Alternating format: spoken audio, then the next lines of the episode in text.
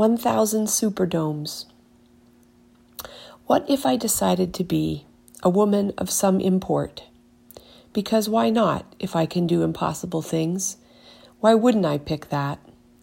And set my sights on something I can't see, but firmly hope was there.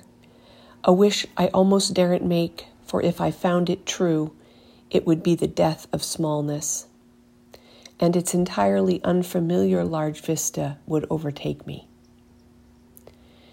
Once I felt I was the size of that. When I mistook the so called love from an impersonator for the genuine article. And in that vast sky, I had more room to breathe and fly cartwheels, and there has never been a more delicious delivery of good news to my heart in all my life so if I'm that big and I can fly, then what of my aerial show? What will I spell out in puffs of clouds? What message would I send to life writ large above the trees? But I can't remember how to get up there. Oh, yeah, I was launched from the knee of a man with a ukulele in his hands. How can I get up there myself, I wonder?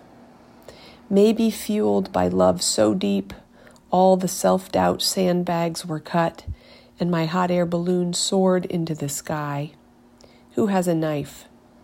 How to untether my almost comically unsteerable vessel so it can head upwards, the only direction available from the ground. Why does that cargo of river stones never seem to make the cut to be let go? What do I need it for? Grounding? So my head doesn't swell too high full of myself. But when you're full of the love of God, how she sees you, and all your bits are good, if you're full of that, then why do you need to cut yourself down, not wanting to be a tall poppy? I'm not sure the answer to this riddle of needing to leave the ground, yet refusing to bless and release the self denial, self hatred, self diminishing smallness self protecting doubt that you're anything worth lifting up in the first place? Why, when you only want to see all that space again, as big as a thousand superdomes over your head? Why, with all the love of God, can't you let go and take off to do impossible things, like become a poet who raps and makes magic with water ceremony? And points to truths about herself she's kind of sure she's not alone in having, even and especially the cringy, unsightly ones. And to share herself with the world and see what it wants with her, because she has no idea where this would be useful to another.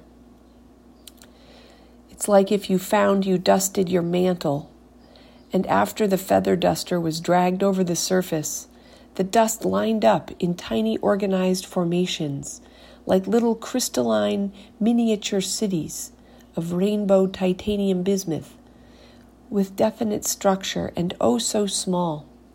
And if you did that, you'd want to take a picture and post it and be like, guys, look what happened when I was cleaning up. Because it's just so amazing, even though it feels tiny and useless. The delight of how it self organizes can't be looked past. But what to do with it? I don't know. Just share it, I guess, and see what the world says.